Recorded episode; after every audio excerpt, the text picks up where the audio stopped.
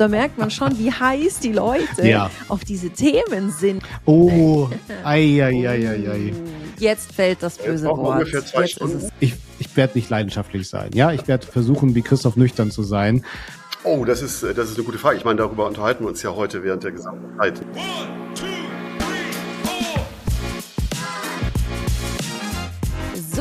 also, wenn ihr diese Episode jetzt hört, dann sind alle Plätzchen ausgepackt, nein, alle Päckchen ausgepackt, alle Plätzchen aufgegessen und die Familie hoffentlich schon wieder nach Hause gefahren und du hast Zeit, mit uns zusammen in das Marketingjahr 2023 zurückzuschauen. So ein bisschen anderer Jahresrückblick. Ich verspreche dir, vieles von dem, was wir heute hier sagen, hast du so in diesem Jahr vielleicht noch nicht gehört. Aber wer ist denn jetzt eigentlich wir? Also wir sind zum einen ich, die Sarah und mit mir hier ist der Patrick. Erwischt und meine Güte, was war das für ein Jahr? Was ist das für ein Jahresendspurt? Und ich freue mich sehr, dass wir mal ein bisschen entschleunigen und die Themen, die wirklich hängen bleiben und uns auch 24 weiter beschäftigen werden, dass wir genau die besprechen. Und ich meine, Sarah, wir sind ja zu zweit und auch mit unseren Gästen immer schon super schlau. Aber wir sind halt mit den Gästen halt immer noch mal dann im, im Trio noch schlauer und schlagfertiger. Deswegen freue ich mich umso mehr und es ist ja schon es ist eine Tradition, glaube ich, jetzt mit dem zweiten Mal und ab dem dritten Jahr ist es dann ein Brauchtum. Christoph, herzlich willkommen zu unserem Brauchtum dann halt auch bald. Mitgeschäftsführer der 121 Watt, der alles entsprechend mitlenkt, gestaltet und auch die Insights-Leute mitbringt. Deswegen freue ich mich sehr. Christoph, fantastisch, dass du wieder da bist. Wie ist dein Jahr gelaufen? Oh, das ist, das ist eine gute Frage. Ich meine, darüber unterhalten wir uns ja heute während der gesamten Zeit. Ne? Also insofern würde ich da jetzt nicht vorgreifen. Ähm, aber erstmal ganz vielen lieben Dank für, für das Intro und ich habe einen kleinen Kommentar mitgebracht, der uns heute erreichte, den ich ganz kurz mal euch ähm, wiedergeben möchte. Das ist uh. also ein, ein Kunde von uns, den wir am Telefon hatten und äh, der uns gesagt hat, ich habe alle Newsletter abbestellt, nur eure nicht. Euren Podcast höre ich immer, ah. wenn ich mit dem Hund gehe. Ich, ich beobachte euch schon lange, ihr macht das so toll und merkt, dass ihr mit Herz dabei seid. Und Jetzt möchte ich das einmal an euch zurückgeben, weil ich finde, ihr macht das wirklich klasse.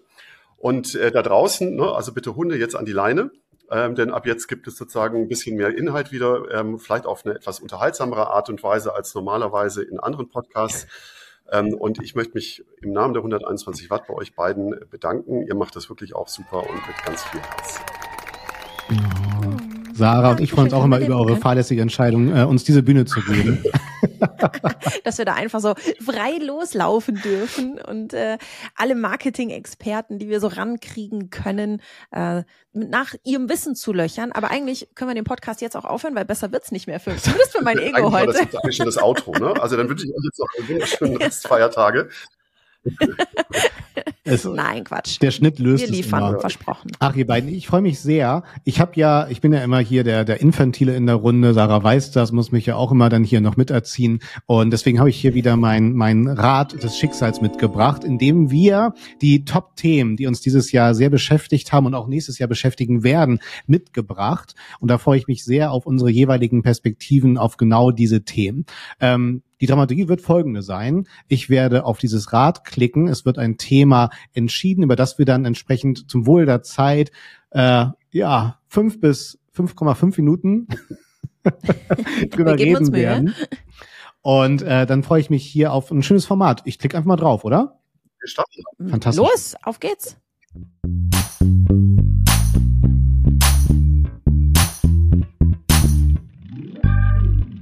Ihr Lieben, äh, das Thema wurde entschieden. Und zwar, das Thema ist TikTok im Marketing. Bevor ich wieder emotional werde, ähm, würde ich sonst sagen, Christoph, geh doch gerne rein ins Thema.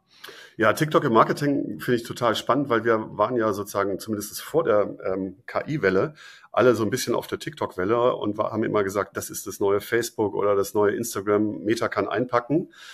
Und für mich das Interessanteste war eigentlich, als ähm, jetzt gar nicht mal vor so langer Zeit die ARD-ZDF-Langzeitstudie zur, zum Mediennutzungsverhalten in Deutschland rauskam, dass TikTok zwar schon groß geworden ist, aber nicht so schnell an den beiden Platzhirschen vorbeizieht, wie wir das vielleicht alle gedacht haben. So. Ja. Also was ich aus der Studie auch mitgenommen habe, ist, dass ich glaube, TikTok erstmals bei den, bei der jungen Zielgruppe, also so alles so weit unter 18, erstmals nicht so stark gewachsen ist, aber stark gewachsen ist in der so ein bisschen älteren Zielgruppe, so 20 aufwärts. Und das ist auch so ein bisschen mein persönlicher Eindruck gewesen. Wenn ich jetzt zurückschaue auf 22, da war so, TikTok, ich schnall's noch nicht. Ich habe das Gefühl, ich bin zu alt dafür. Ich groove mich nicht ein, ich komme nicht in den Flow. Und das hat sich 23 zumindest bei mir ganz mhm. persönlich geändert.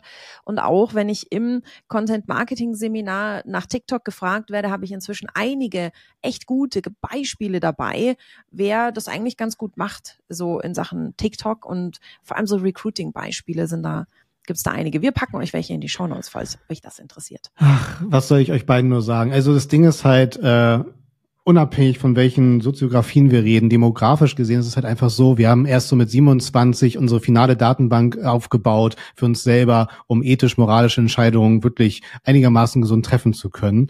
Und demografisch ist TikTok dann, was das angeht, noch weit drunter. Und diesen Aspekt möchte ich gerne mit reinbringen. Also bedeutet, den Content, den wir dort erfahren, auch wenn wir dort unsere Marke mit reinbringen, sind wir eingekuschelt in Content, hinter dem nicht jede Marke stehen sollte. Na, also ich spreche ganz konkret von, von Gewalt, Drogen und Nacktheit, weil wir einfach in Europa nicht diese gleiche Regulierung der Inhalte wie zum Beispiel eben in China erfahren.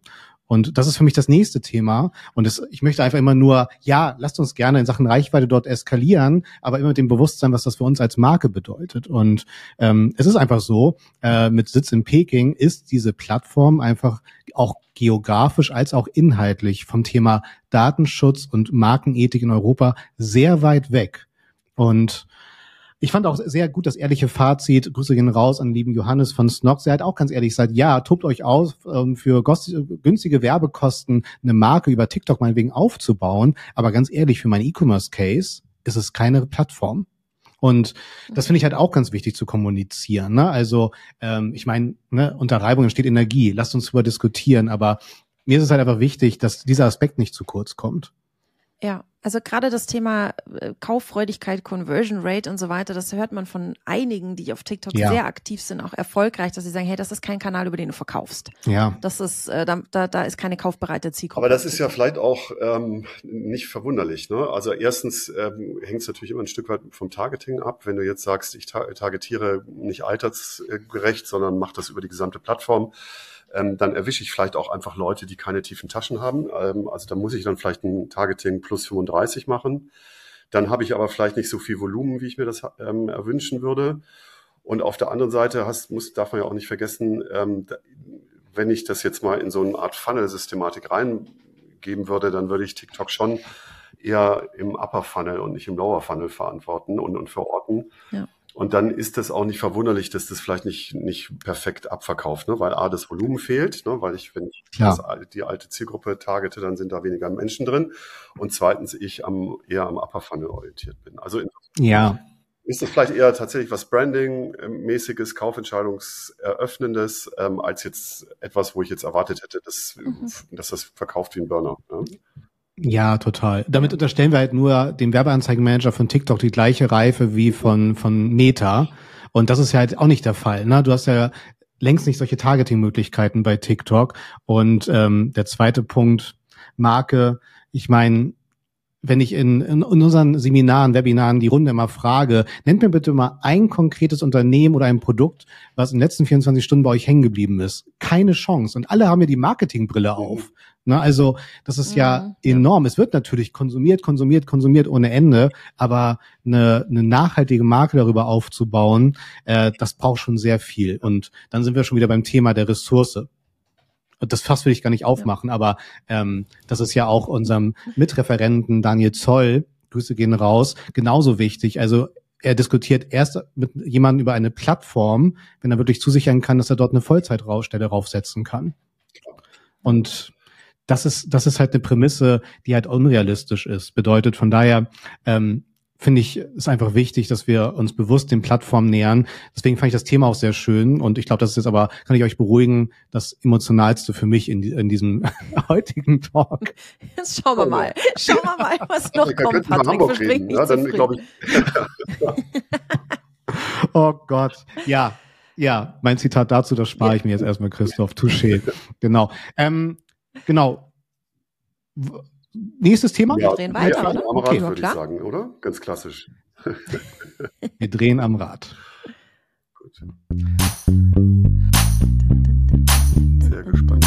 So, wir schauen mal, was es wird. Ui, knapp, ganz oh, knapp. Oh, Und zwar. Das passt super. Twitter wird zu X. Korrekt, Christoph. Dann, dann spiel doch mal direkt rein. Ja, Twitter wird zu X, ähm, ist so, ne, irgendwie alles, was der Elon macht, heißt ja dann auch irgendwie X, bis auf Tesla, äh, mit SpaceX und so weiter. Ne? Ähm, ich finde, jetzt, wenn man das mal von der Umstellung her anbelangt, hätte ich eigentlich gedacht, das geht schief. Ähm, sozusagen, die Medien zitieren das jetzt immer als X-Form, als Twitter. Also das fand ich jetzt erstaunlich, dass das vom Branding her ähm, natürlich ganz gut funktioniert hat, bei so einer großen Marke, das einfach umzustellen. Ich finde das dann im Hintergrund immer wieder bemerkenswert, da passiert ja einiges. Ne? Also im Endeffekt ist das Team ja, glaube ich, nur noch ein Zehntel so groß wie früher ähm, oder vielleicht nicht ganz so schlimm, aber zumindest massiv reduziert worden. Ähm, die gesamten Qualitätsmanagement-Sachen sind, ähm, ja, wir hoffen mal Richtung KI, aber unter Umständen einfach nur abgeschafft worden. Mhm.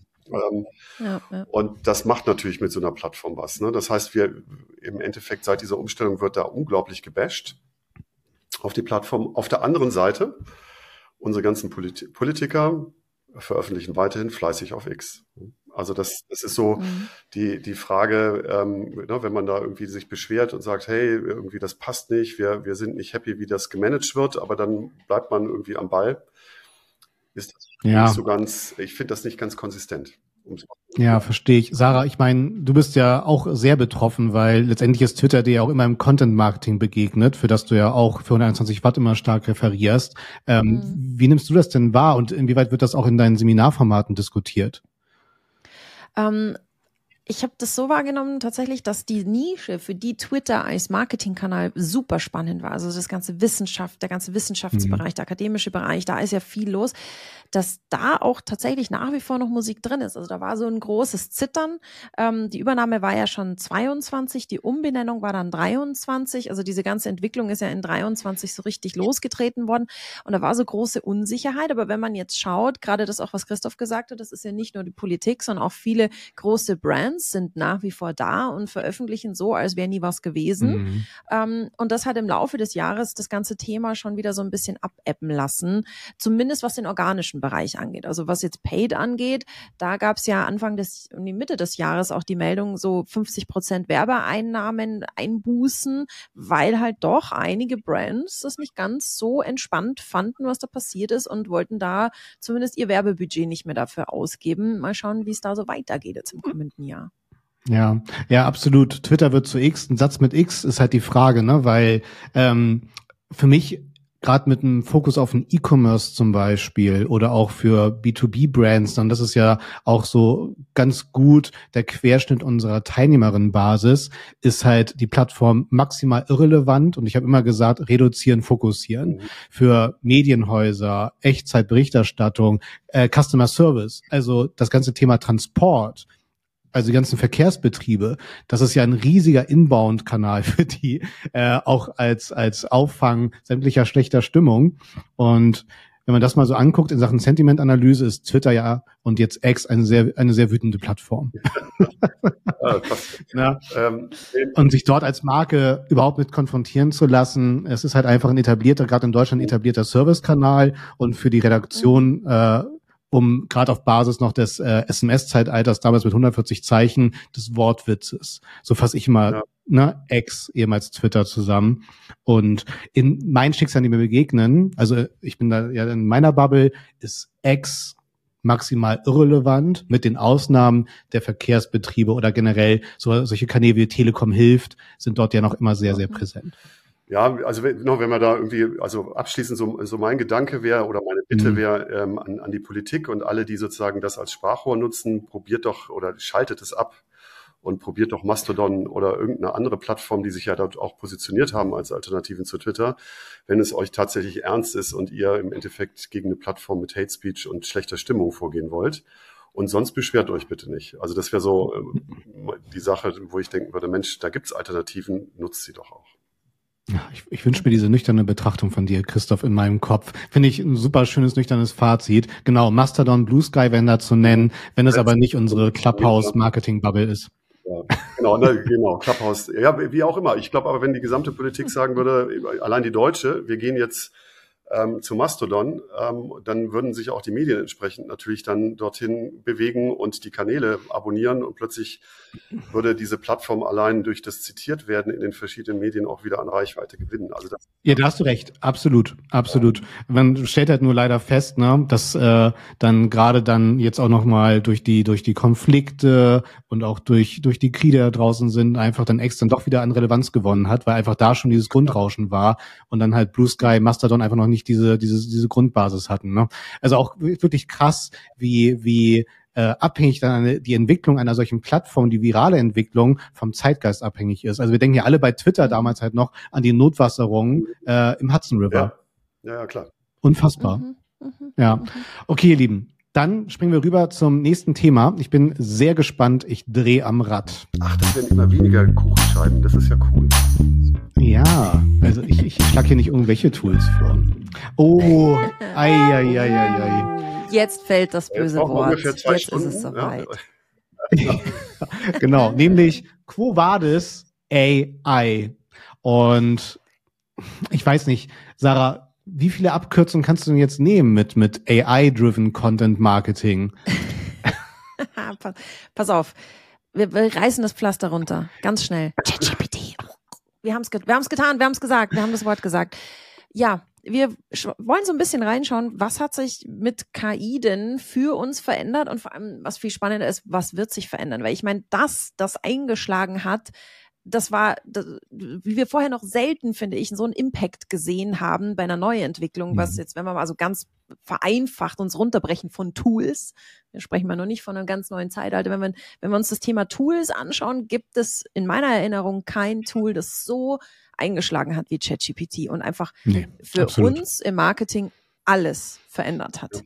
Was äh, Ressourcenplanung angeht, was Skillsets angeht, das finde ich extrem. Ich weiß nicht, Christoph Patrick, wie war es bei euch? Was sind so die Skills, die ihr mitbringen musstet im Jahr 2023, um mit ChatGPT und wie sie alle heißen, ähm, ja, umgehen zu können im Daily Marketing Business? Das ist, finde ich, eine große Frage, weil natürlich ähm, haben wir ja immer so als Trainer so zwei Perspektiven. Wir gucken uns einmal an, was können eigentlich unsere Kunden theoretisch damit machen und wie machen wir das dann selbst. Häufig hat man da natürlich auch eine gewisse ähm, ja, ja, Differenz zwischen beiden Perspektiven. Ähm, für mich so das Bemerkenswerte an, an ChatGPT war eigentlich, dass wir alle so ein bisschen Anfang des letzten Jahres oder Ende letzten Jahres, Anfang dieses Jahres äh, gestartet sind, so das ersetzt Wikipedia. Also das heißt, es gibt mir Antworten auf Basis eines, eines Wissensportfolios und ich kann ähm, damit dann Texte schreiben lassen oder auch einfach mal ähm, eine Frage stellen und bekomme eine nette Antwort. Und äh, für mich ähm, das Bemerkenswerteste ist, dass das so ein bisschen geschiftet ist zu äh, ChatGPT wird mein Daily Companion und löst für mich Probleme. Und ähm, na, das kann plötzlich Strategien entwickeln, wird so eine Art Sparringspartner in, in all den Dingen, die, über die ich mir vielleicht marketingstrategisch auch Gedanken mache. Und da setzen wir das tatsächlich einmal im Seminar natürlich relativ viel ein mit einfach den ähm, Cases unserer Teilnehmern, ähm, aber auch wenn wir bei der 121 Watt mal vor einer ähm, Herausforderung stehen, ähm, dann fragen wir die einfach mal, Mensch, ähm, ChatGPT, wie würdest du das lösen oder mit welchem Ansatz würdest du an die ähm, Sache rangehen? Und dann bekommt man plötzlich ganz andere Perspektiven auf sein Thema. Also das fand ich, das finde ich eigentlich am, am spannendsten in dieser gesamten Entwicklung. Mhm. Ja, also um uns in meiner Marvelesken Welt äh, Kunst zu geben, ist es jetzt endlich, hat jetzt jeder wie Tony Stark seinen Friday oder Jarvis, sind unterschiedliche Namen, die seine Systeme haben, seine künstliche Intelligenzen, mit denen er dann kommuniziert äh, und halt tatsächlich alles um sich herum steuert. Und ich glaube, das, was wir als Trend jetzt immer weiter wahrnehmen werden, ist halt tatsächlich diese persönlichen Assistentinnen, die wir uns bauen, halt immer mehr auf einmal dieser, wie du es so schön runtergebrochen hast, Christoph, allgemein mit Wikipedia, natürlich darüber hinaus Wissen gefütterten Datenbank mit unendlich gefühlt vielen Parametern, die gar nicht mehr menschlich erfassbar sind in ihrer Anzahl. Und durch diese Wahrscheinlichkeiten mit hoffentlich ja wenig Halluzinationen ähm, auf den eigenen Erfahrungen, Wissensdatenbanken dann was Persönliches zu schaffen, achte ich als unglaublich wertvoll. Und Sarah, zu deiner Frage, ich sehe gerade, weil ich habe ja schon davor immer versucht, Betroffenheit zu schaffen. Leute, ihr braucht im digitalen Zeitalter Platz für eine Innovationskultur. Das wird immer ignoriert. Mhm. Und jetzt erlebe ich endlich Unternehmen, dass die bereit sind, okay, jetzt verstehen wir es. Wir brauchen bei uns im Unternehmen eine Innovationskultur. Wir brauchen Raum und Zeit, den Zeitraum, ähm, Dinge auszuprobieren und zu etablieren. Ja. Also was ich, was, was mich tatsächlich überrascht hat, ähm, wir haben ja durchaus bei der 121 Watt so ein bisschen, sage ich mal, eine Zielgruppe, die jetzt digital advanceder ist als der Durchschnittsdeutsche, weil wir eben für, mit sehr, sehr viel mit Menschen arbeiten, die im Marketing unterwegs sind und die sitzen in der Regel halt schon sehr, sitzen, sind sehr digital verankert. Und ich hatte jetzt im November ähm, neben Dezember ein Seminar und habe mal so rumgefragt und von allen SeminarteilnehmerInnen hatte einer ChatGPT Plus, ja. Also die Premium-Variante. Und ich muss sagen, das hat mich da schon überrascht, dass wir im Marketing nicht so davon galoppieren und sagen, boah, jeder hat Plus und was, was, what's the next big thing nach ChatGPT, sondern dass wir auch unsere KollegInnen da draußen noch so ein bisschen mitnehmen müssen auf was, was kann ChatGPT mhm. eigentlich? Es ist halt so viel mehr. Ich meine, wir haben alle, glaube ich, Anfang des Jahres angefangen, so, schreib mir mal einen Blogartikel. und dann so. uns gefreut, dass wir den Quatsch nicht mehr selber machen müssen. Und plötzlich ging so die Fantasie los, so, uh, wie viel kann ich da jetzt Content produzieren? Und es gibt ja auch so diese befürchtete äh, Blabla-Content-Flut, die eben durch die KI zustande kommt. Und ich finde es so schön, diese Entwicklung, die wir, wir jetzt, die uns sehr, sehr viel mit KI befassen, schon gemacht haben. Ich finde, das ist so ein bisschen wie, so Pokémon-Karten tauschen oder so. Jeder entwickelt Cases und geht eben weg vom Standard, so schreib mir mal einen Blogartikel, mach mir mal eine Gliederung hinzu. In welchen Anwendungsfällen kann mir die KI wirklich weiterhelfen? Abseits von so ein bisschen Zuckerguss und Glitzer, was ganz nett ist, sondern so tiefe Cases. Was können wir wirklich fordern von KI? Und wie können wir ähm, da Dinge entwickeln, die eben über genau diesen, diesen reinen Textcharakter hinausgehen? Und das finde ich so schön, wenn man sich dann austauscht mit auch im Seminar und sagt, was hast du schon ausprobiert, was funktioniert ja. bei dir gut? Das finde ich, das, das ist so, da sind wir so ein bisschen im Entdeckergeist-Zeitalter. Also sagen, ich gehe oft so ran, dass ich sage, ich würde eigentlich das gerne ausprobieren, das muss doch mit KI gehen. Wie könnte das gehen? Und dann probiere ich und probiere ich und probiere ich, so lange, bis ich sage, jetzt habe ich es entweder durchgespielt und es geht nicht. Ja. Und es gibt kein vernünftiges Ergebnis oder ich habe es durchgespielt und fühle mich wie äh, wie als, als hätte ich gerade ein neues Land entdeckt, wo ich jetzt meine Fahne aufstelle, die Sarah-Fahne und sag mega, dass das jetzt geklappt hat. Und das, das ist das, was ich gelernt habe in Sachen KI im letzten Jahr. Ja, aber dass, dass es halt in den Firmen noch nicht so angekommen ist, liegt, glaube ich, an, an äh, zwei Sachen. Diese eine hat Patrick schon gesagt, man muss natürlich sich auch die Zeit nehmen, mit diesen Dingen dann intensiv zu beschäftigen. Mhm. Und dann ist es ja auch so, dass äh, ich glaube, auch vor allen Dingen auch die Vorgesetzten sich damit intensiv beschäftigen müssen, die dann im Endeffekt sagen, jetzt macht es doch mal anders. Denn es ist ja normalerweise nicht so, dass der Marketing-Mitarbeiter oder die Mitarbeiterin entscheidet, jetzt Prozesse plötzlich zu verändern, sondern es ist mhm. dann häufig eine Sache des mhm. Teamleiters oder des Vorgesetzten zu sagen, komm, wir müssen das ein bisschen anders mal strukturieren. Ne? Und ähm, ja. insofern ähm, ich glaube aber, dass, da kommt eine Riesenwelle. Also das, das, das, wird, ähm, das wird massiv werden für uns. Ähm, und es hat halt häufig auch damit zu tun, wenn du Prozesse veränderst, dass vielleicht auch bestimmte Jobs eben so nicht mehr stattfinden werden, äh, wie sie heute noch stattfinden. Ne? Und warum sollte jemand, der diesen Job heute so macht, sich selbst quasi wegrationalisieren? Das macht ja kein Mensch. Ja, total. So bitter es ist, natürlich ähm, schon passieren.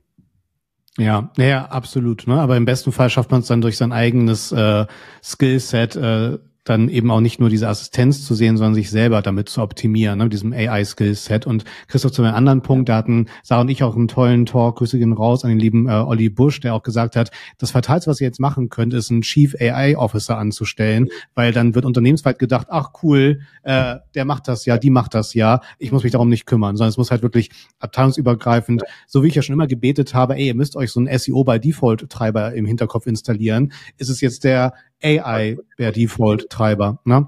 Absolut. Mhm. Und das finde ich einen wichtigen Aspekt. Und dann natürlich aber auch, äh, was ja extrem wichtig ist, äh, was wir ansprechen müssen, wie kann ich als Marke jetzt auch eine Risikobewertung durchführen? Das heißt, ich habe mir auch mal Gedanken gemacht mit Hilfe von äh, Patrick GPT, wie kann man jetzt eine Risikobewertung durchführen? Welche Inhalte darf ich eigentlich überhaupt in eine solche OpenAI-Umgebung zum Beispiel hochladen und welche nicht zum Beispiel? Also ganz einfach runtergedrosselt, alles, was öffentlich, ne, in Anführungsstrichen, i einsehbar ist, könnte ich genauso auch weiterverwerten und scalen. Alles andere, was halt äh, hinter dem Login, hinter CRM-Daten steht, sollte man drüber reden, ja, äh, das mit dem Risiko zu bewerten. Mhm. Und dann haben wir aber auch jetzt endlich mal so langsam eine öffentliche Regulierung. Christoph, du hast dich so ein bisschen mit dem EU AI Act beschäftigt. Ähm, kannst du da so einen ganz kleinen Rundumschlag machen, was uns da erwartet? Ja, also so, ne, so ganz fertig ist das äh, Ding ja noch nicht, aber es hat jetzt gerade mhm. einen, einen riesen Schritt gemacht. Ähm, also im, in, im Kern kann man sagen, dass die EU da schon relativ innovativ und aber auch restriktiv unterwegs sein wird, im, jetzt im Vergleich zu anderen Märkten. Beim Datenschutz waren sie ja auch Vorreiter und andere ähm, größere Märkte, äh, wie gerade jetzt in den USA, haben ja in gewisser Weise dort auch nachgezogen. Und sowas ähnliches, glaube ich, werden wir hier auch in, bei AI sehen. Ähm, Im Kern kann man sagen, dass quasi die großen generellen Modelle ähm, eine Regulierung erfahren werden, indem sie sich äh, selbst dokumentieren müssen, ein Stück weit äh, nachweisen müssen, wie sie trainiert wurden, auch wie Qualitätsmanagement gemacht wird. Ähm, also da kommt einiges sehr Positives auf uns zu, bis hin auch zu der Frage des ähm, Datenschutzes, des ähm, des Themas ähm, Copyright-Verletzungen, was ja auch immer sehr, sehr stark hier diskutiert wird. Ähm, und äh, da, das wird in den nächsten drei bis vier ähm, Wochen in der EU, glaube ich, zur Gesetzesreife dann auch gebracht. Und dann werden wir exakt sehen, ähm, welche Auswirkungen das hat.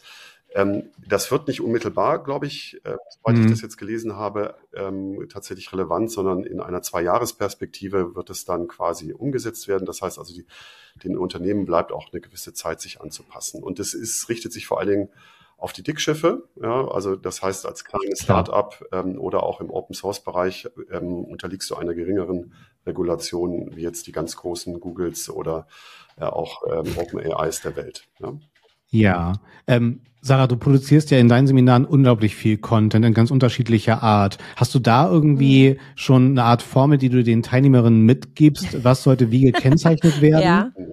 Ja, nee, tatsächlich nicht, was das, was die Kennzeichnung angeht, sondern äh, die Formel mit was, mit was darf ich denn überhaupt hochladen? Okay. Mhm. Ähm, äh, da sage ich immer, stell dir vor, du hast äh, das Ganze, was du, was du hochladen möchtest, in einer Akte dabei und sitzt an der Bushaltestelle und lässt es an der Bushaltestelle liegen. Immer wenn du dir denkst, oh shit, das ist jetzt blöd, dann kannst du es hochladen. Und wenn du dir denkst, oh mein Gott, scheiße, scheiße, scheiße, scheiße, dann solltest du es nicht hochladen. Also so alles, was du liegen lassen kannst, du denkst, ja, okay, war jetzt vielleicht nicht das Beste, aber da passiert schon nichts, ist jetzt nicht so schlimm, das kannst du hochladen. Alles, wo du dir denkst, okay, ich sollte jetzt dringend meinen Chef anrufen und ihn informieren, dass die Daten liegen geblieben sind und die jemand lesen kann, dann nicht aber hochladen. Bitte an, bitte an alle in Großkonzernen, ähm, sprecht auch nochmal zusätzlich mit einem Juristen und macht nicht ja. nur den Haltestellentest von der Sarah. Nein, absolut. Das ist so die, der kurze Dienstweg. Ich sage auch immer, keine Rechtsberatung, kein Anspruch auf. Ich hafte nicht, wenn ihr da Quatsch macht. Ja, alles Aber gut. so vom Bauchgefühl her, was kann ich machen? Weil ich schon eine große Verunsicherung feststelle, dass manche Leute sich nicht trauen, ihre Personas hochzuladen, die sie entwickelt haben. Ah, ja, mein okay. Gott, mit, mhm. einer, mit einer Persona kann kein Mensch was anfangen. Das sind keine interner, das sind alles, was in dem Moment, wo es um Kundendaten geht, Finger weg, nicht hochladen. Alles, was fremde Daten sind, äh, nicht hochladen. Alles, was so Marketing Zeug ist, da kannst du, glaube ich, diese Bushaltestellenregel mal so für, für das erste Bauchgefühl schon mal anwenden. Ja. Ähm, aber Patrick, ist so schön. Ich würde auch erwarten, dass das Problem aber auch im nächsten Jahr gelöst wird. Ja. Also da, da arbeitet, es ist ja schon angekündigt mit der Enterprise-Version von OpenAI, ne, dass ähm, im Endeffekt mhm. das zugesichert wird. Ähm, also das, das wird am Ende, ja, weil es ein Riesenthema natürlich in der Industrie ist, glaube ich, ähm, ganz, ganz schnell von der Agenda kommen und die und von den großen Plattformen entsprechend zugesichert sein, dass die Daten dann auch quasi vertraulich behandelt werden. Ja, ja, also äh, alles, was wir hier so ansprechen, auch mit dem EU AI Act, ihr findet auch alles hier in den Show Notes natürlich mit weiteren führenden Verlinkungen. Ihr findet auch dann dort meinen Cosmopolitan-Test, äh, welche Daten ihr wie hochladen könnt. Also ist immer so eine Punktefrage. Ne? Ich nenne es immer Cosmopolitan-Test, aber äh, ihr wisst, glaube ich, was ich meine. Und dann das kann man da auch noch Bravo damals oder so Brigitte. da wird ja schon wieder Hamburg, Christoph, aber wir lassen das Thema. Also, ähm, der kam, glaube ich, lange Zeit aus München. Ja? Aber ja, das stimmt. Das mittlerweile gibt es ja Grunde und ja nicht mehr, ist ja alles sozusagen. Wir wollten das Thema lassen. Ja, ganz genau. Ja. ja, klasse. Also so, von daher ganz lieben Dank. Und nur ganz kurz von mir noch, ähm, was ich noch so als Insider mitbringen kann. Ich höre immer mehr von, auch von der Unternehmensperspektive, dass dann auch so Sachen äh, definiert werden, was ich ganz lustig finde. Ja, okay, Patrick, alles, was über 80 Prozent äh, mit KI erstellt wurde, das unterliegt bei uns mit einer KI-Kennzeichnungspflicht tatsächlich. das finde ich halt auch schön, auch wie das Ganze dann messbar ist. Genau. Also man merkt, so wie die EU wird auch unternehmensintern natürlich viel, viel gerade überlegt, was man dort abbilden kann und halt auch, wie man das reguliert. Fakt ist halt, ich meine, Sarah Christoph, wir schulen ja auch äh, viele Enterprise-Unternehmen, die brauchen natürlich Regulierung und interne mhm. entsprechende Guidelines, äh, die es ja entsprechend dann klarer machen, ja. wenn man das Ganze dann halt zusammenfasst. Und diese, ja. weißt du, dieses Thema Wasserzeichen, was ja auch da in diesem ähm, Regierungsakt mhm. der EU drin ist. Das ist natürlich auch ein Thema, ähm, da geht es ja insbesondere um Fake-Thematiken, ganz genau. Fake News, ähm, also mhm. tatsächlich ganz klassische Inhaltegenerierung.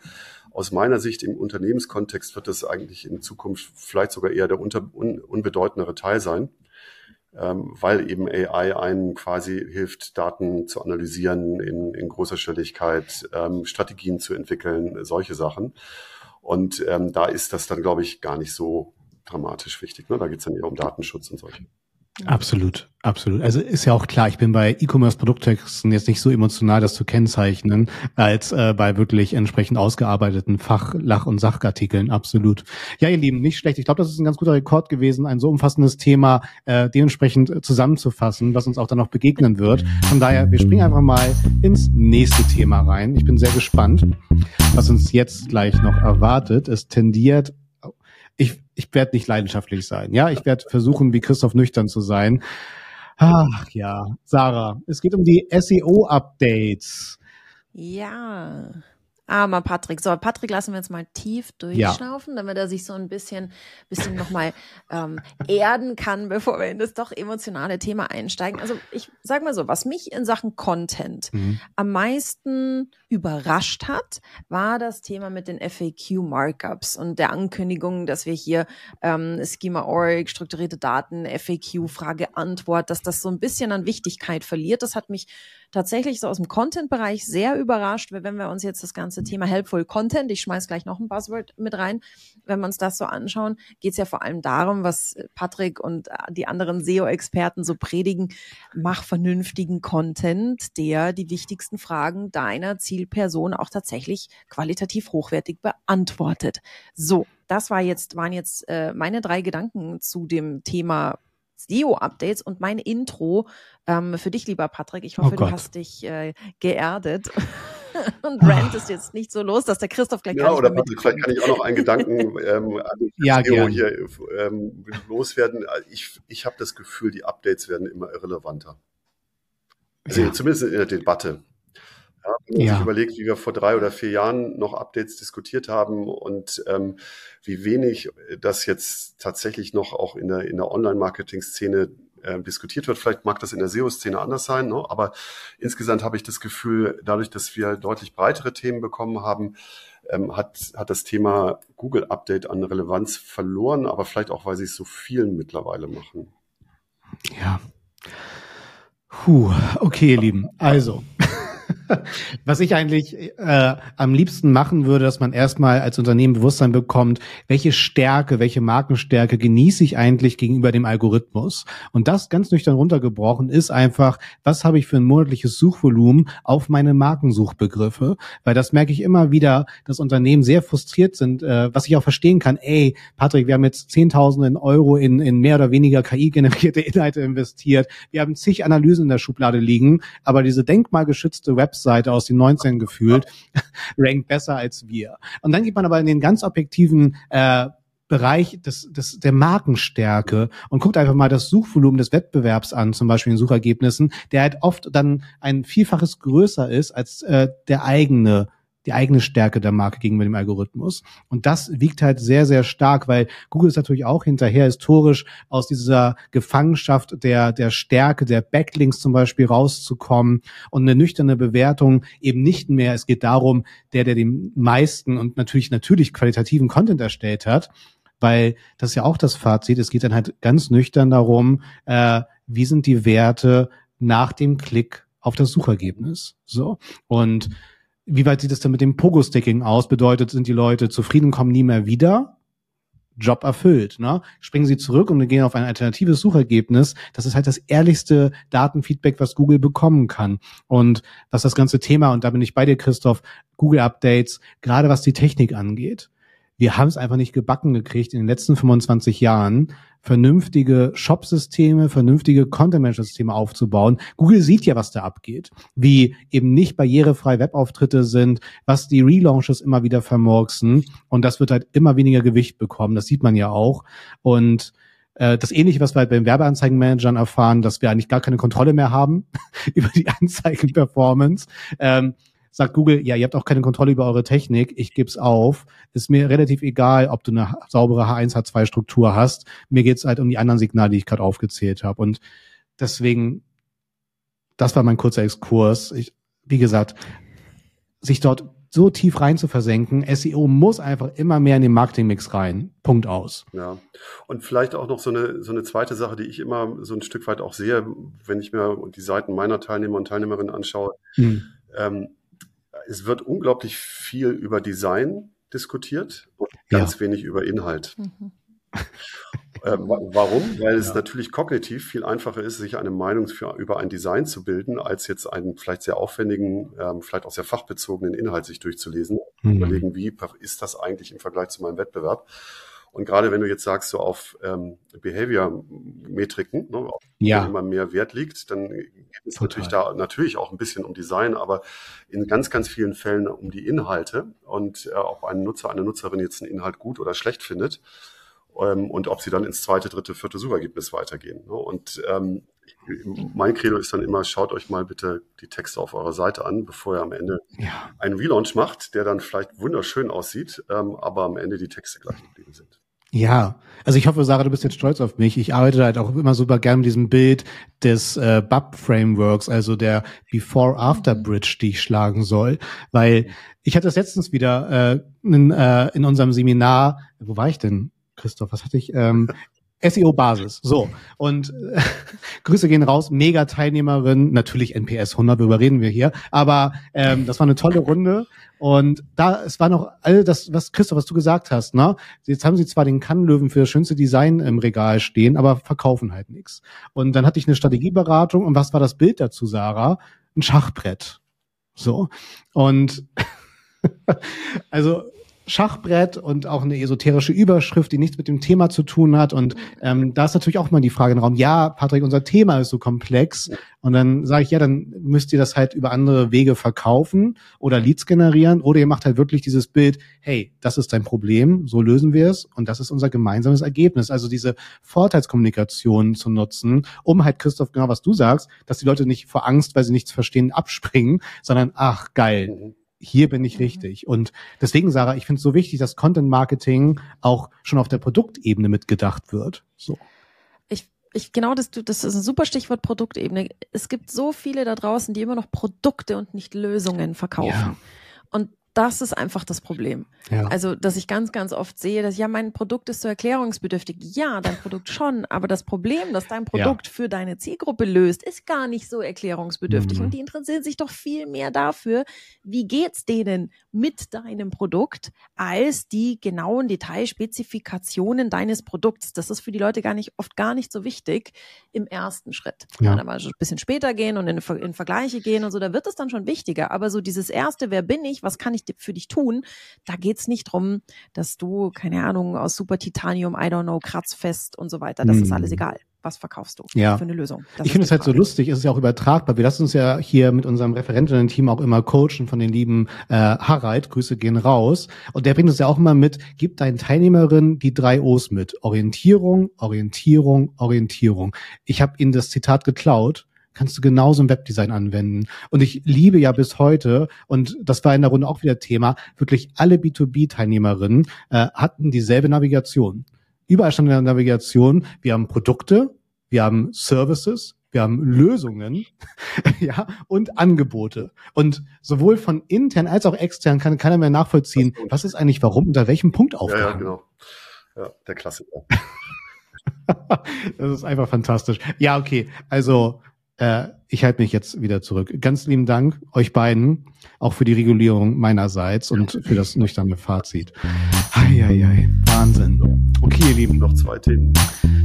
Noch zwei Themen, genau. Und oh, es, es geht es geht um das nicht mehr, wir, wir kehren nicht mehr vor der eigenen Haustür, sondern wir sind jetzt im eigenen Haus. Oberthema, die 121 Watt Welt. Wow. Christoph.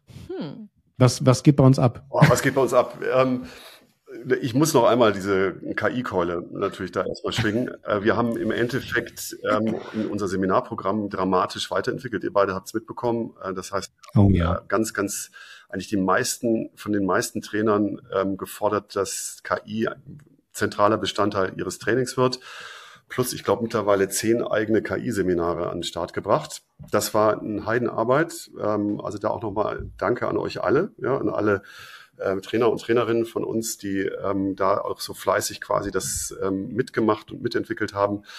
Ähm, und wir und unser Programm, wenn man so möchte, unser Seminarprogramm auch zu, zukunftssicher gemacht haben. Ne? Also das, das war erstmal ein, ein ganz, ganz äh, wichtiges Thema. Dann habt ihr auch mitbekommen, ne, wir haben ähm, ja sozusagen versucht, jetzt die letzten drei Jahre sozusagen den Sprung zurück in die alte Welt zu hinzubekommen. Also weg vom Webinar wieder hin zur Präsenz. Ähm, das ist uns unterschiedlich gut gelungen. Und das Bemerkenswerteste finde ich jetzt so in dieser Nach-Corona-Zeit ist, dass wir zumindest in unserem Geschäftsfeld einen fundamentalen Shift in der ja, Teilnehmer, Teilnehmerinnen ähm, Präferenz hin zu Webinar hinbekommen haben. Das ist eine Auszeichnung auch wieder, natürlich für, für die Qualität unserer Webinare. Ähm, aber sozusagen die Nostalgiker unter uns, zu denen ich auch ein bisschen zähle, ja, die trauern natürlich der alten Präsenzzeit ein bisschen her. Und insofern wird es auch im nächsten Jahr bei uns weiterhin dieses Präsenzthema geben. Ähm, aber natürlich, wir hatten mal ursprünglich so mitgedacht, ja, so 50 bis 60 Prozent wird das wieder zurückgehen Richtung Präsenz. Das ist ähm, meilenweit davon entfernt.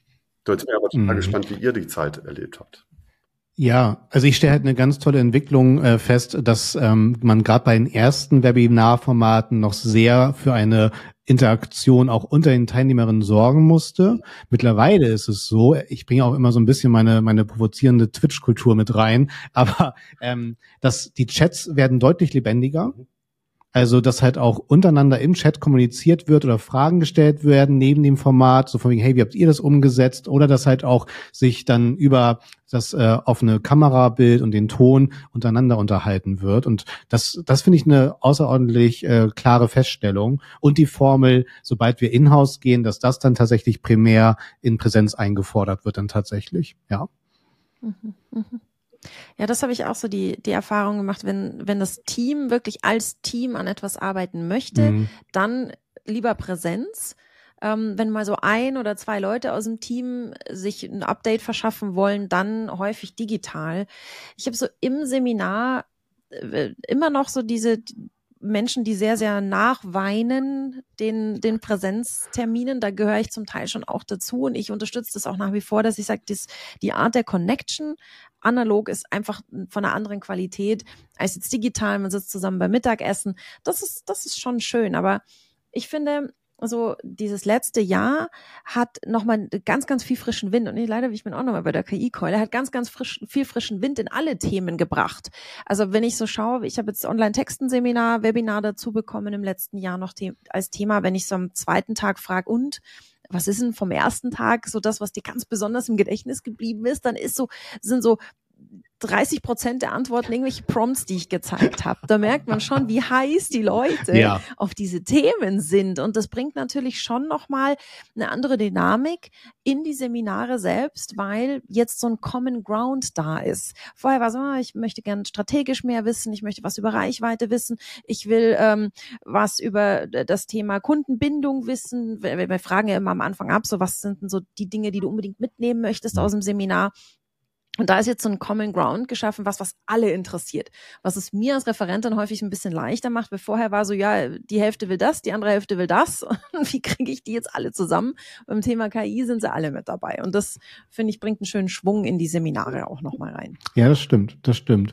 Und was ich halt ganz klar sagen muss, beim Webinar kommt uns halt die Pausenkultur äh, sehr zugute. Das merke ich, ne, für den genau. Energiehaushalt. Der wird in einem Präsenzformat mhm. nochmal anders eingefordert.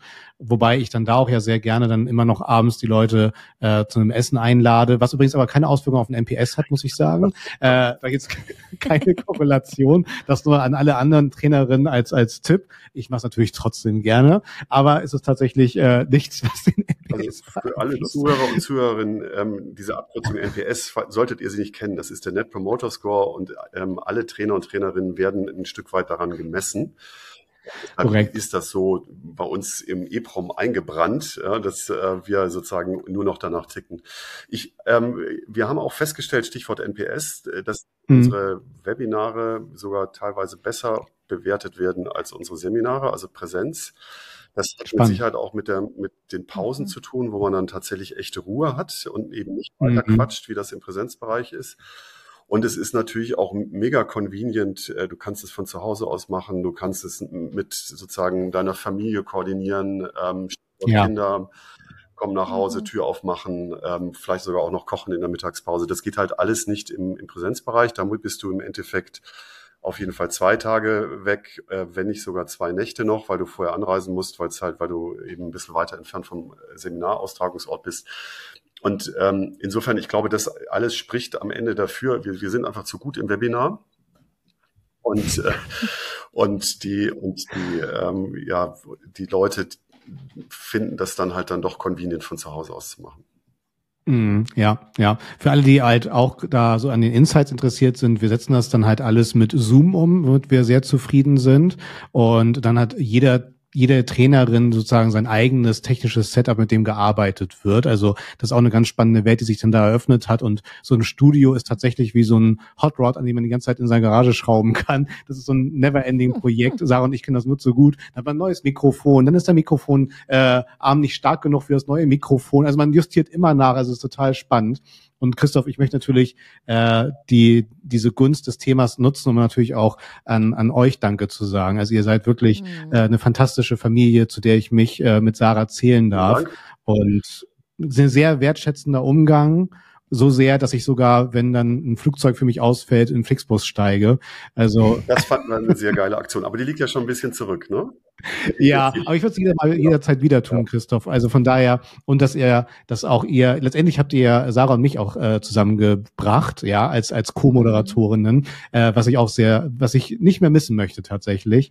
Von daher ganz, ganz lieben Dank, Christoph, an an dich und deine Rasselbande. Es bringt super viel Spaß. Ja, ja, und äh, also dazu gehören ja dann vor allen Dingen die Leute, die auch hinter der äh, sozusagen der Bühne arbeiten oh und oh ja. ähm, ne, das, das Team. Also auch da nochmal ganz, ganz lieben Dank an euch alle, ne, ähm, äh, die das möglich machen, die die Kunden betreuen am Telefon, die die Trainer betreuen, wenn sie nicht in ihr Webinar reinkommen und solche Sachen, ne, der, also die Klassiker. ähm, also das ähm, machen die mit sehr viel Herzblut und äh, stehen aber natürlich immer ein Stück weit hinter den Protagonisten da draußen, ähm, aber ohne ohne diese fleißige Arbeit ähm, wäre das alles nicht möglich. Das stimmt. Gut. Ach ja. Letztes Thema, oder? Na gut. So, welches wird's wohl? Ach nee, ich muss gar nicht mehr drehen. Witzig, witzigerweise. genau. Gut. Ja, Tatsächlich haben wir jetzt hier unser, unser finales Thema. Finde ich auch einen ganz schönen Abschluss tatsächlich mit dem wunderschönen neuen Wort, mit dem man jedes Scrabble-Spiel gewinnt. Barrierefreiheitsstärkungsgesetz. Sarah und ich haben nochmal dreimal rüber lektoriert, scheint aber so zu stimmen. Ganz genau. Ja, letztendlich ein Thema, was uns ja tatsächlich ab 2025 äh, mehr als beschäftigt und jetzt schon, ich weiß gar nicht, Sarah, du bist ja auch sehr im wahrsten Sinne des Wortes Content getrieben, kommt hm. Oder hast du eine Wahrnehmung? Haben das die Teilnehmenden schon auf dem Schirm? Ach, spannend. Noch gar nicht. Wow. Also das ist äh, zumindest so am Content-Ende noch gar nicht. Ich habe es jetzt drin in beiden Seminaren so ein bisschen so, hey Leute, ähm, das wird 2025 ernst. Wir haben jetzt dann bald 2024. Das ist die Zeit, sich darauf vorzubereiten. Ihr solltet so langsam zumindest mal einen Plan machen, wann ihr euch damit beschäftigt, seid ihr betroffen vom Barrierefreiheitsstärkungsgesetz oder nicht. Das ist nämlich dann das Muss. Und ähm, viel wichtiger, für mich zumindest im Content Marketing, ist, dass wir sollten, nicht wir müssen, sondern wir sollten, ähm, wenn wir jetzt mal die ethische Perspektive außer Acht lassen, dass es eigentlich so sein muss, dass auch Menschen, die eine Beeinträchtigung, egal welche Art haben, die Möglichkeit haben, am digitalen Leben teilzunehmen und dass wir es denen ermöglichen. Davon abgesehen, da brauchen wir nicht darüber diskutieren, das glaube ich sollte selbstverständlich sein. Davon abgesehen wird es, wenn es gesetzliche Vorgaben gibt, dass wir das Thema Barrierefreiheit umsetzen, auch irgendwann zum State of the Art im Web werden, hoffentlich. Und wenn du nicht jetzt langsam anfängst, dich um so Themen zu kümmern wie Alttext, so ein bisschen beschreiben, nicht irgendwelche Bilder einbinden, ohne dass, dass äh, jemand, der eine Sehbeeinträchtigung hat, dazu irgendeine mhm. Information äh, erhält, wenn du dich da nicht anfängst, damit zu beschäftigen, wirst du über kurz oder lang abgehängt. Das wird noch nicht 2024 passieren und das wird auch nicht 2025 passieren. Aber in den Jahren, die danach kommen, selbst wenn du sagst, oh ja, mich trifft's nicht, das Gesetz, wirst du mit deinem Marketing irgendwann davon betroffen sein. Das ist meine Theorie dazu, wenn etwas State of the Art ist und du kümmerst dich nicht drum, mhm. dass du dann irgendwann halt abgehängt wirst. Mhm. Aber das ist jetzt Sarahs Meinung. Was ist Christophs Meinung? Ja, ich bin, ich bin da total gespannt, ne, weil wir, also das Gesetz äh, geistert ja eigentlich schon das komplette Jahr so ein bisschen in unserer, unserer Szene rum, aber so richtig genau, was dann an Konsequenz für welche Unternehmen daraus entsteht, ist uns allen noch nicht ganz klar. Ja, klar, wir kennen das Thema Alltag und so weiter und ähm, das äh, ist ja dann quasi sozusagen die Barrierefreiheit äh, für ähm, eher sozusagen blinde Menschen. Aber es gibt ja da ganz, ganz viele Aspekte der Barrierefreiheit ähm, und, und sozusagen Menschen, die eben äh, sozusagen ja vielleicht eine eher einseitige Begabung haben, um es mal so auszudrücken. Und die Frage, die ich mir dann immer stelle, ähm, ist, kann uns nicht das vielleicht auch in, gerade in zwei, drei Jahren sogar in weiten Teilen durch eine KI abgenommen werden? Ne, also Stichwort Alltag für Bilder. Ähm, da könnte ich mir gut vorstellen, dass es dann irgendwann vielleicht für WordPress ein kleines Plugin gibt, ähm, wo eine Bilderkennung drüber läuft und dann vernünftiger Alltag dazu geschrieben wird. Also unter Umständen helfen uns hier zwei ganz oder eine ganz große technische Entwicklung, dieses Thema Barrierefreiheit vielleicht sogar mit relativ kleinem Aufwand hinzubekommen. Aber mhm. ein bisschen meine Hoffnung. Ähm, mhm. Und sonst bin ich total gespannt, was das in, jetzt im kommenden Jahr mit uns macht, ja, weil wir müssen 25 uns darauf quasi eingestellt haben und es wird mit Sicherheit in den nächsten Monaten deutlich konkreter werden. Ja, absolut. Es ist also es ist ein halt kleiner immer bei so Gesetzen so ein bisschen schwer rauszulesen, wen trifft es tatsächlich und mhm. wen nicht. Aber so allgemeine, allgemeine Verlautbarung, abgesehen von den Beispielen, die im Gesetz selber drinstehen, ist zum Beispiel sowas, dass es ähm, Webshops treffen wird, zum Beispiel. Also Den das, Handel, das fand ja. ich recht, Mhm. genau, das, das fand ich recht interessant. Also wenn wir jetzt mal reinschauen, ich kann mal reinschauen, wen trifft's denn? Es trifft zum einen Produkte, da sind so Computer, Notebooks, also die ganzen digitalen Produkte, ähm, Selbstbedienungsterminals wie Geldautomaten, Fahrausweise, Fernsehgeräte mit Internetzugang, E-Book-Lesegeräte, Router, da sind wir jetzt ganz beim Thema Produkte, da ist man auch nicht außen vor, wenn man irgendwie ein kleines Startup ist.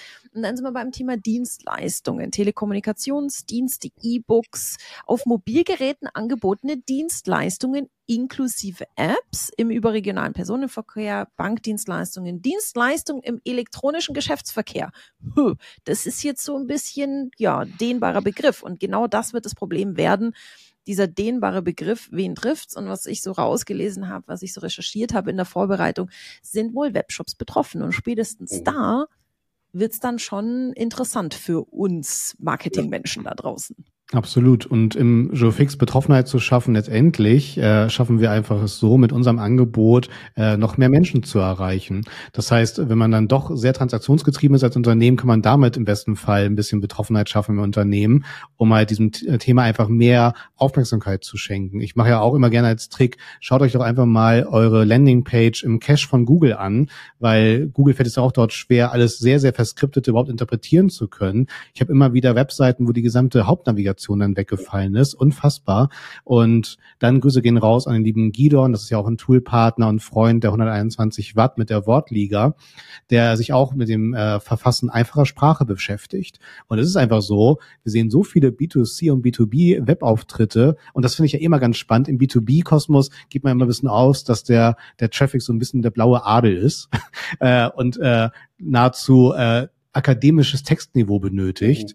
Und so kommen wir dann plötzlich auf Versicherungstexte, die äh, einfach eine Lesbarkeit äh, weit unter 10 vorweisen. Wie gesagt, ne, die Skala geht bis 100. Und das ist natürlich ein großer, großer Impuls, hier einfach in verständlichere Landingpages, verständlicheres Sarah Content Marketing zu investieren. Deswegen, also mir kommt das sehr entgegen. Und auch dem Algorithmus, gerade habe ich Google angesprochen, fällt es einfach wesentlich einfacher, technisch, inhaltlich saubere Dokumente zu interpretieren. Ja.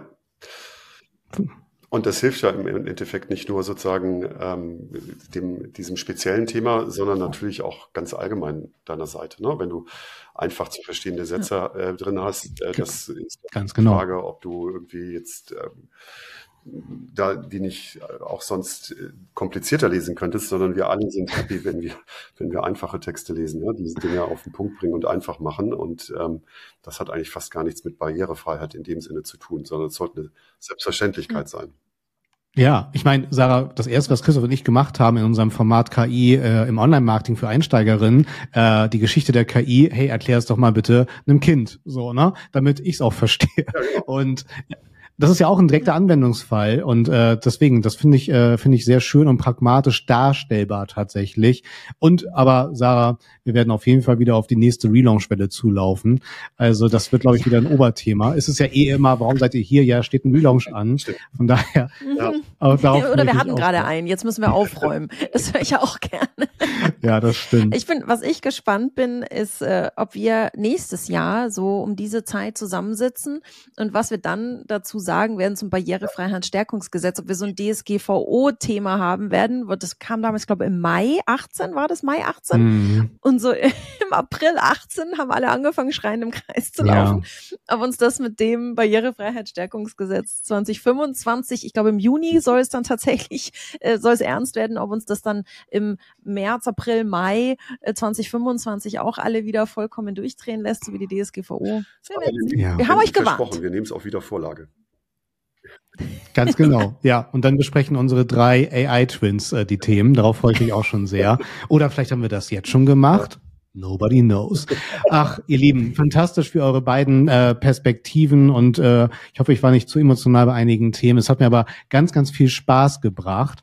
Und bevor ich Sarah die Abmoderation klaue, äh, schalte ich zu dir rüber, Sarah. Und Christoph, du bist vorbereitet. Die letzten Worte gehören ja immer unserem Gast. Von daher von meiner Seite aus, ich bin wieder um spannende Perspektiven reicher. Ganz, ganz lieben Dank für eure Argumentationsperspektive, das mir auch immer wieder hilft.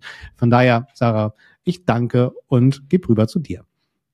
Ja, danke ist ein gutes Wort. Danke an euch, die ihr zuhört. Nicht nur bei dieser Episode, sondern bei den ganzen anderen Episoden, die wir in den letzten Jahren schon gemacht haben, von denen einige ja, schon so ein bisschen auf das hingeführt haben, was wir jetzt heute hier gemacht haben.